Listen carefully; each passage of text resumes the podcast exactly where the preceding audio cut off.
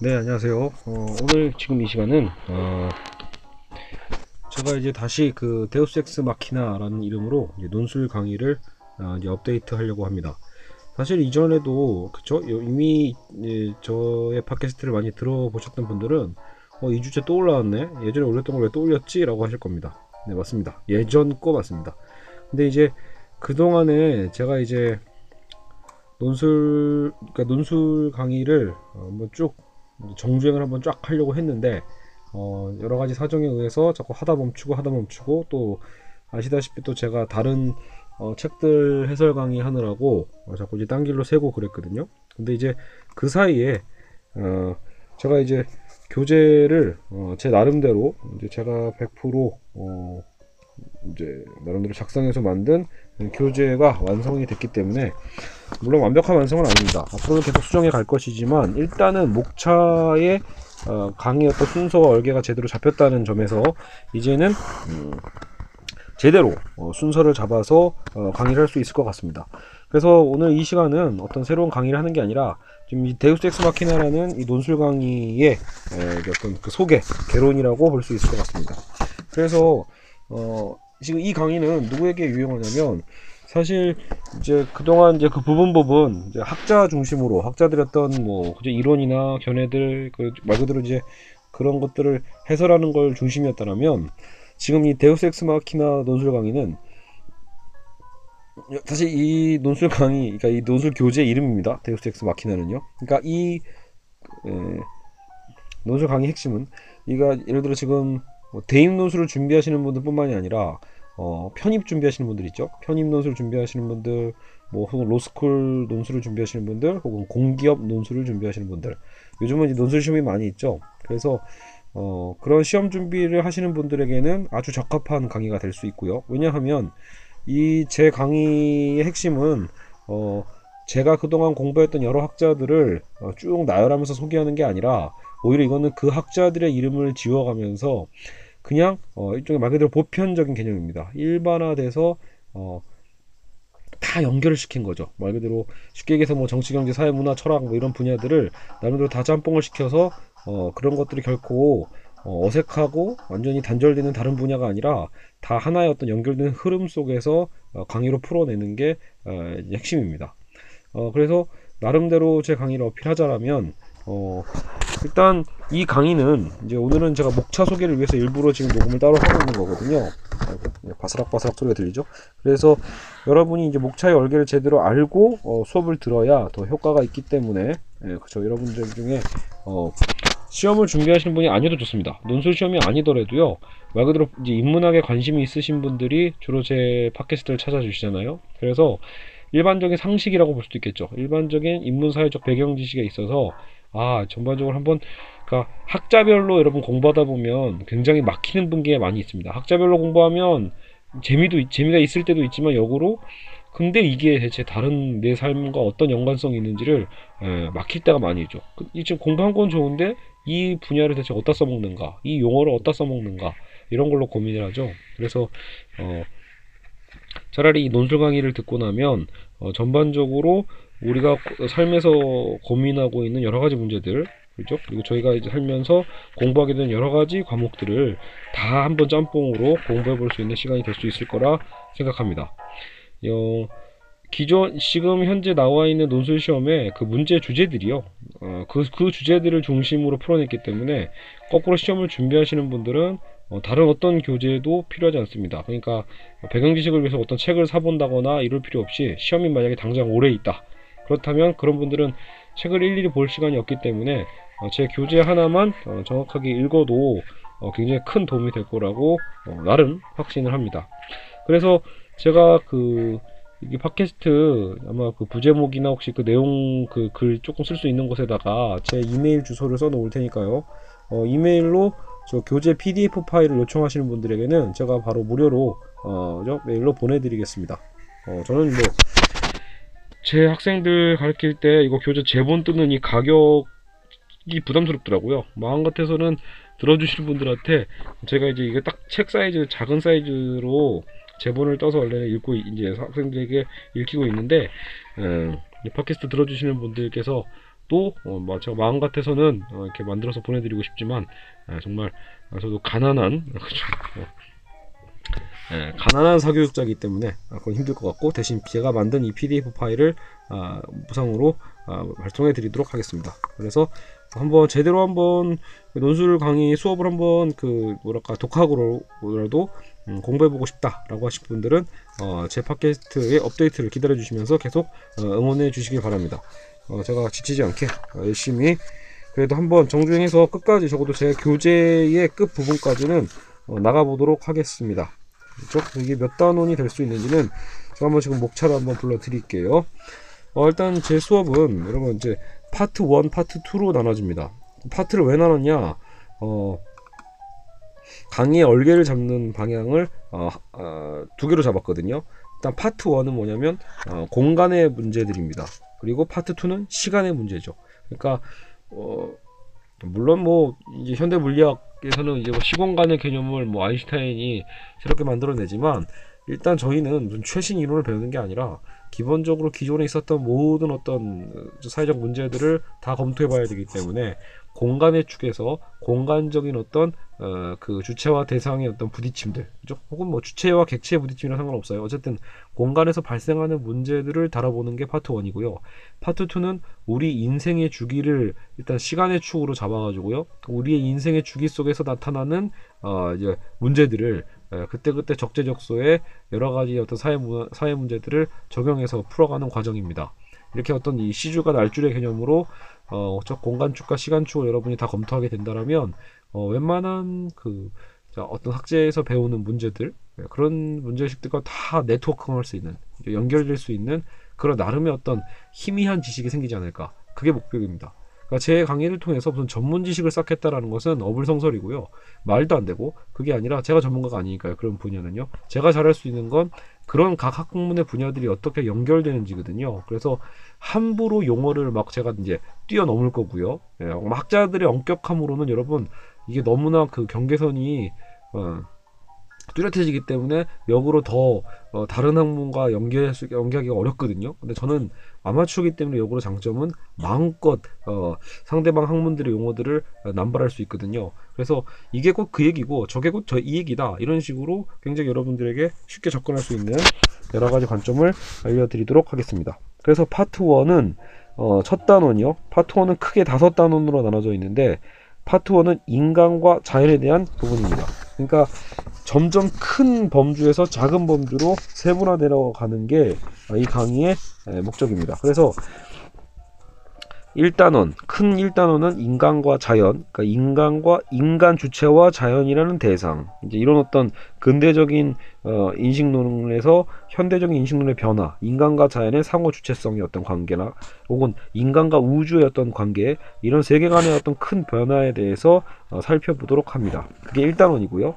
2단원은 그러면 뭐겠어요? 인간과 자연이라는 게 결국 이 세계 전체를 바라보는 큰 관점이라면 이 단어는 국가와 국가, 즉 세계화의 문제입니다. 그래서 민족주의와 세계화 이게 이 단원입니다. 그래서 음, 오늘날 세계화 속에서 국가 간의 어떤 이 충돌이 왜 일어나는지, 문화 간의 갈등은 왜 일어나는지, 혹은 뭐 문화적인 컨텐츠 사업들은 어떤 식으로 발전하고 있고, 혹은 또 뭐 서브프라임 모기지나 어쨌든 최근 어떤 FTA 문제나 그죠? 어, 어쨌든 막 그, 그런 문제들 세계 속에서 발생하는 어떤 갈등과 분열의 문제들을 다뤄보는 게 2단원입니다. 그리고 3단원은 조금 더 그 범주를 좁혀서 바로 한 국가 내의 문제입니다. 한 국가 안에서 발생하는 개인과 사회, 시민과 국가의 어떤 갈등적 문제를 다룹니다. 그래서 어, 개인을 주체로 둔다면 자칫하면 이게 개인주의에서 이기주의로 변질될 수 있는 위험이 있고 사회를 개인보다 우선순위해서 개인을 도구화시키고 사회를 주체로 둔다면 어, 사회가 오히려 나중에 좋게 보면 공동체주의지만 나쁘게 보면 전체주의로 갈 수 있는 국가주의로 갈 수 있는 위험성이 있거든요. 이런 개인과 사회의 어떤 이분법적인 문제점들을 다 다뤄보고 어떻게 하면 공동선을 창출할 수 있는지 그런 파트를 다루게 되겠죠. 그래서 아마 그래서 정치학의 어떤 분야가 3번이 될 겁니다. 그리고 4단원은 나와 너의 문제입니다. 더 좁힌 거죠. 개인과 사회가 3단원이었더라면 이제 그 개인을 다시 쪼개서 나와 너의 문제. 그래서 즉 이것은 윤리학의 문제죠. 이기성이냐 이타성이냐 그래서 어떤 윤리적 쟁점의 문제를 살펴보고 이제 여기서 나름대로 이제 샌델의 정의란 무엇인가도 한번 그 조금 적용을 해서 살짝이나마 다뤄보는 시간을 갖습니다. 그리고 다섯 번째는 이제 나를 쪼개는 겁니다. 나를 쪼개면 뭐가 나오죠? 이제 정신과 육체. 그죠? 심지어 정신을 쪼개면 또 뭐가 나오죠? 의식과 무의식. 그래서 이번 마지막 5단원은 정신과 육체와 의식과 무의식의 가장 작은 미시적 단위를 다뤄봅니다. 그래서 어 이제 그 뭐 정신 우월론의 문제나 어쨌든 유물론적인 어떤 육체 우월론의 문제나 역시 또 이분법의 어떤 우월론이 발생하죠. 그리고 의식이냐 무의식이냐 그죠? 그, 그 안에서 발생하는 여러 가지 갈등과 또 최근에 어떤 디, 디지털 사회에서 발생하는 다중 주체성이나 그렇죠 사이버 스페이스의 문제들도 살짝 다뤄보게 됩니다. 그렇죠? 그래서 다시 한번 파트 1의 공간의 문제를 정리하는 건 전 세계, 전 우주를 아우르는 인간과 자연의 관계가 1단원이라고 했고요. 그리고 인간이 살아가는 이 지구 안의 인간의 어떤 문명을 다루는 국가와 국가가 2단원, 또 국가를 다시 쪼개서 개인과 사회, 시민과 국가를 다루는 게 3단원, 개인을 쪼개서 나와 너의 관계를 쪼개는 게 4단원, 또 나를 쪼개서 정신과 육체, 또 정신을 쪼개서 의식과 무의식을 함께 다루는 게 5단원입니다.